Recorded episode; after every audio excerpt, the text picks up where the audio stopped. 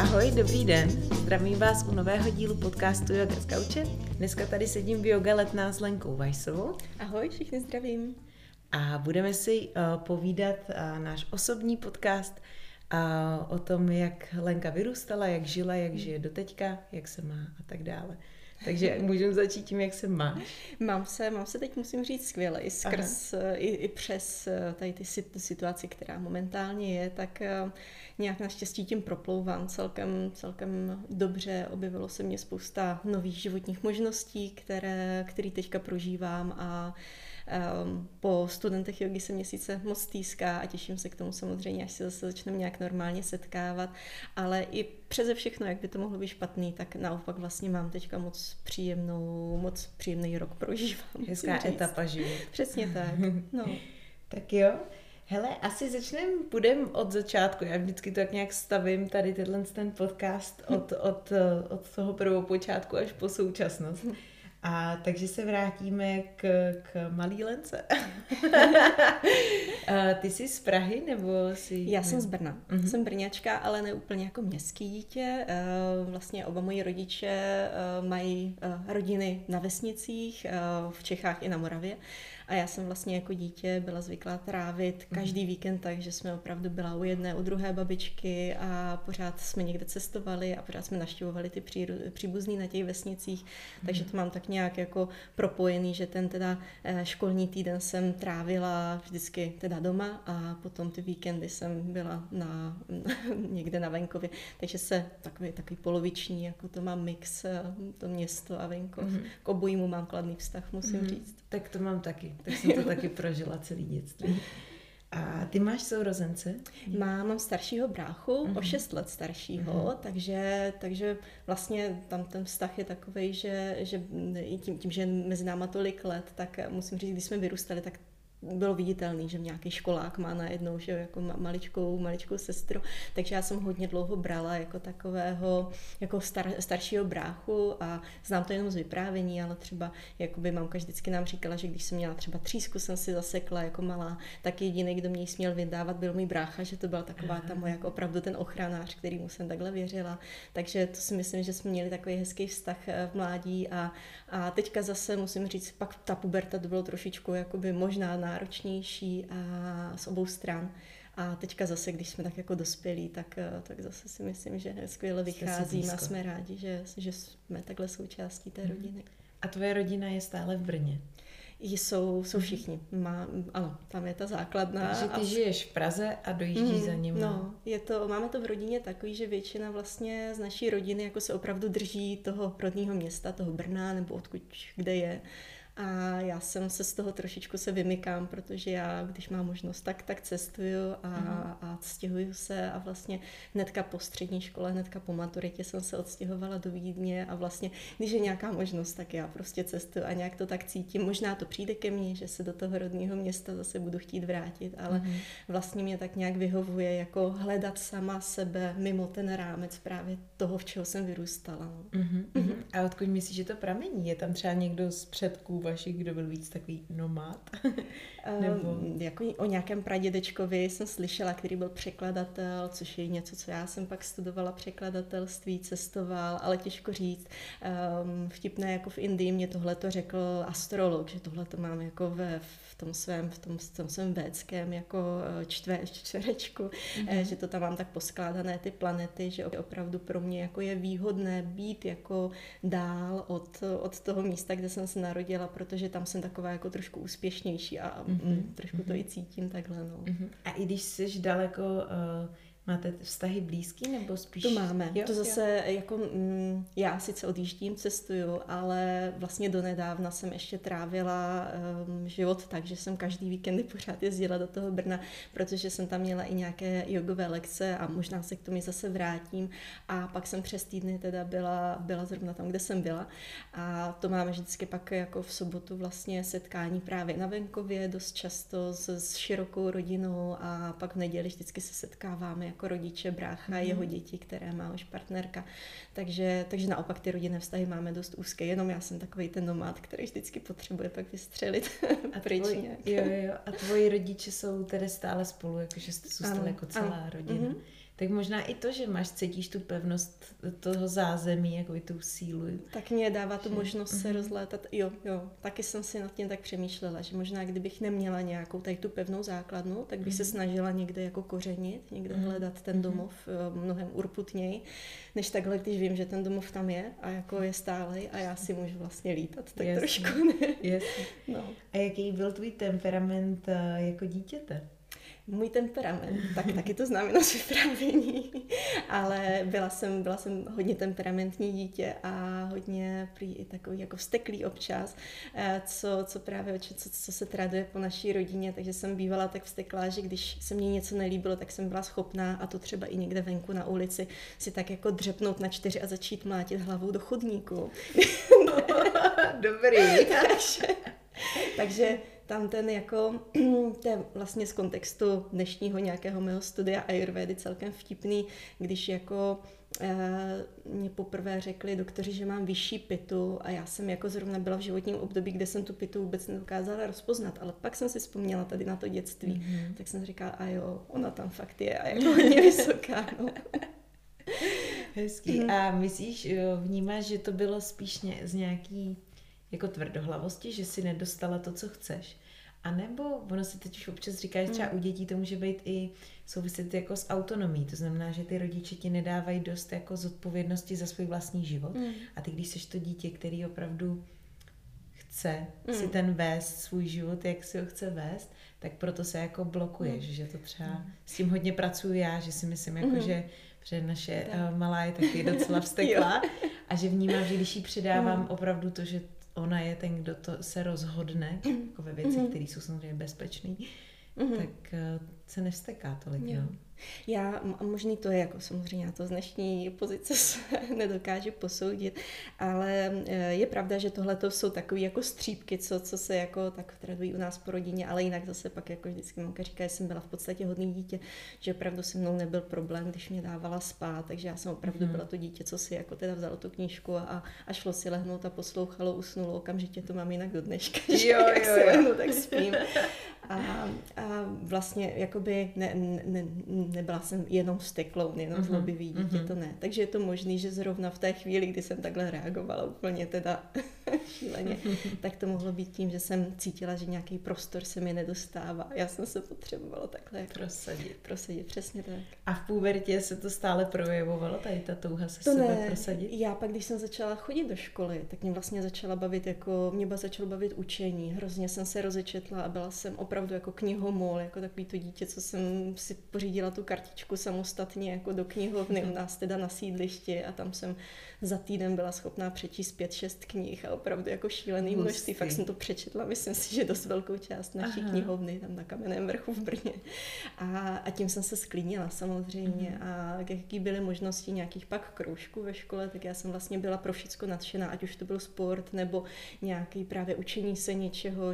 Takže vlastně jsem si užívala tohleto. Chodila jsem, začala jsem objevovat cizí jazyky, což se mě hrozně chytlo a chodila mm. jsem na Němčinu a to mě tak myslím jako formovalo i včetně eh, té formy výuky, které se mě dostávalo. Takže... A to si vlastně už trošku naznačila, že jsi s tomu pak věnovala přesně na vysoké tak, škole. Přesně tak. Já jsem v první třídě jsem začala číst, mě to nadchlo a mm. to jsem se rozhodla, že budu spisovatelka jednou mm. a pak jsem začala studovat cizí jazyky, tak jsem si to překlikla a řekla jsem si, že budu radši překladatelka. Mm. A mhm, sice je to mhm. dneska trošku jinak, ale tak tomu, tomu za se chvíli, dostaneme. Dobře? Přesně tak, za chvíli asi.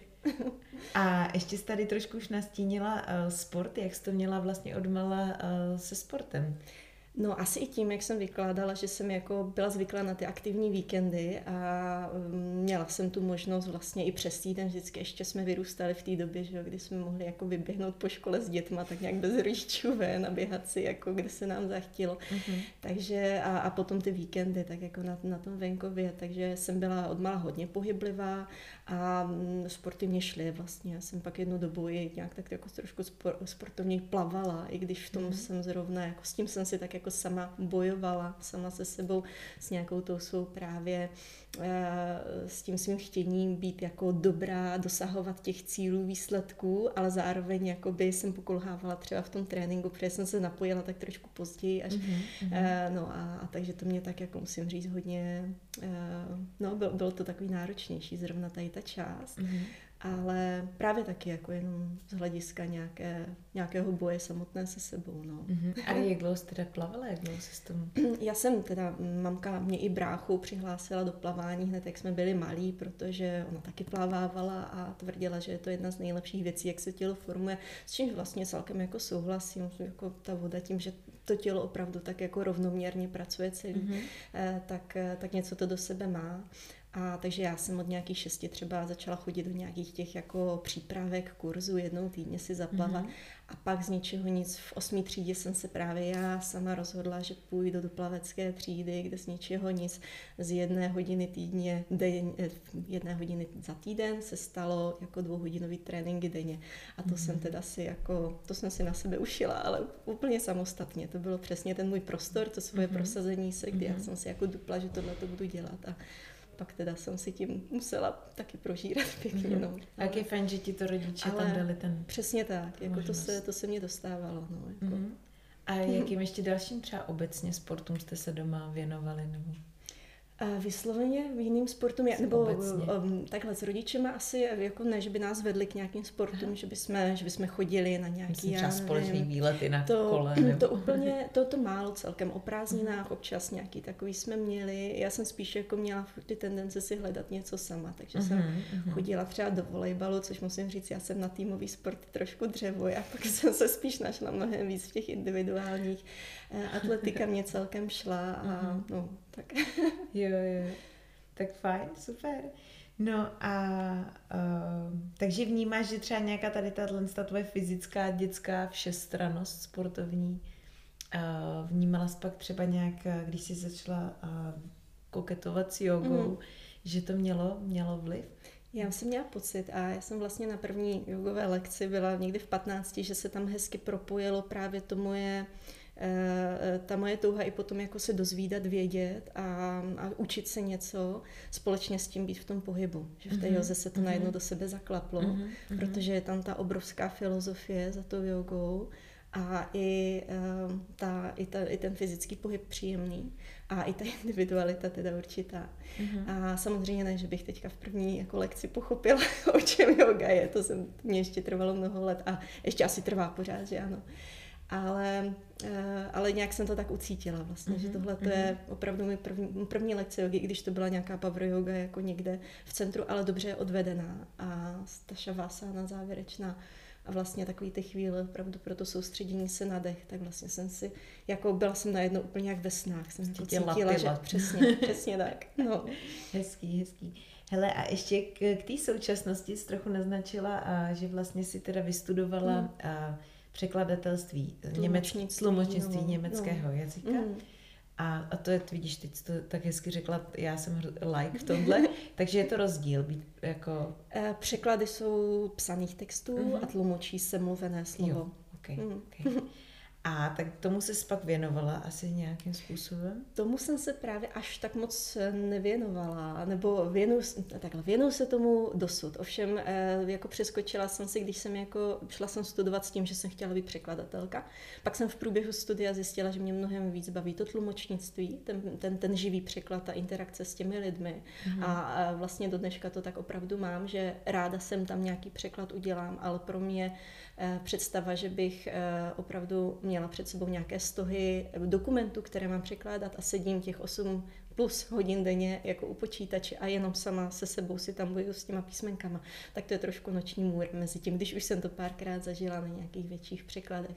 Takže ráda jsem tam něco přeložím, ale hlavně teda se věnu tomu tlumočnictví mm-hmm. a tomu se, tl, eh, no, nejsem, nedělám to na plný úvazek, což už ta posluchači tuší vzhledem k tomu, že se tady mluvím z pozice lektorky jogy také, a, takže během toho, když jsem studovala, měla jsem ten pocit, že bych teda chtěla být a zase tam byla nějaká ta moje jako eh, cílevědomost vysoká, že bych teda to chtěla někam dotáhnout, jako mm-hmm. minimálně být teda velmi úspěšná tlumočnice na, velné, na, na volné noze, anebo v nějakém institutu teda větším tlumočit, tak to jsem dneska vlastně hrozně ráda, že se mě nesplnilo, protože mm-hmm. zatím vidím mezi tím hrozný velký stres a mm-hmm. velké takové, no, velkou mm, práci, mimo to tlumočení samotné, takové to zhánění těch z, z klientů různých a, a obdivu všichni lidi, kteří to dělají, kteří mm-hmm. si to mhm. dokáží zorganizovat z té pozice jako opravdu živnostníka a mm-hmm. dělat si pro sebe i tu, i tu akvízu těch, těch, těch klientů, i se věnovat nějak jako opravdu na dobré, vysoké úrovni uh, té profesi, tak, tak mm-hmm. mají mou úctu. Mm-hmm. A jak to tedy funguje, když to děláš jenom takhle části, částečně, pardon, tak seš eh, vlastně součástí Jaký eh, firmy, která tě jenom no, dohazuje já jsem měla, eh, drobný no, klienty? No, mně se začalo, já právě když už jsem se pak jako shledala s tou jogou a s tou jogovou cestou, tak mně se pak začaly dít takový hrozně fajn věci, které právě do sebe začaly skládat tu skládánku, že jsem uh, nechtěla, není mojím cílem totiž být jenom lektorkou jogy a mít to na plný úvazek, protože uh, cítila bych tam takovou trošku, uh, zaprvé jenom z té jogy udělat práci, tak se bojím, že bych pak už ji vnímala opravdu jenom čistě pracovně. Takhle jsem ráda za to, že mám, že je to jenom taková jako moje část a že vím, že mě baví učení, ale zároveň mě živí i něco jiného. A e, právě, že když už jsem teda začala mě skládat ty, ty možnosti učení, tak do toho mě přišla možnost přes jednu spolužačku z té Vídeňské univerzity eh, se podílet na takovém zrealizovaném projektu vlastně profesora, u kterého jsem i psala tehdy diplomovou práci. A on vytvořil takový, takové videotlumočnictví eh, firmu, eh, která, která odkudkoliv na světě ten tlumočník se může připojit, no vlastně ne, my to máme podmíněné, že jenom z Evropské unie teda, ale když sedíme kdekoliv v Evropské unii, tak se můžeme připojit vlastně, máme služby nějaké hodiny, kdy týdně musíme být online. A mě pak volají lidi eh, z, eh, z Rakouska, z Německa, z různých eh, třeba věznic, nemocnic a já tlumočím, to, to komunální tlumočení, komunitní mhm. tlumočení se tomu říká.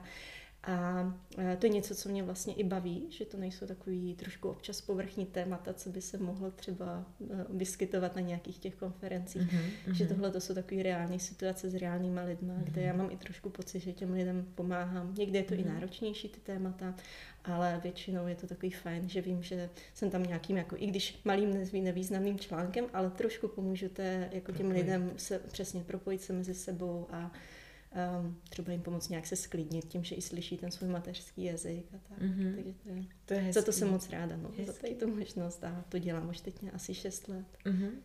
To je hezký, to zní to dobře. A ještě do toho vlastně máš teď nově díky korona. Mm, díky. Uh, teď tady, tady, tady jsou opravdu hodí to díky. Jo, díky, no. Ale opravdu je to, je to, jak jsem říkala, no, mně se zase to tak nějak se uh, celý přestavilo na hlavu, ale vlastně uh, jsem za to ráda. A začala jsem pracovat teď v, v takové maličké firmě tady v Praze, Dekre se jmenuje a um, narazila jsem tam na úžasný kolektiv lidí a zatím se teda jako pořád ještě tak jako zaučuju, zjišťuju, co je součástí té mé práce. A zase je to o tom, že hodně komunikuju s těmi uh, klienty v té Němčině, ale i tady teda po Česku různě a moc mě to baví teda.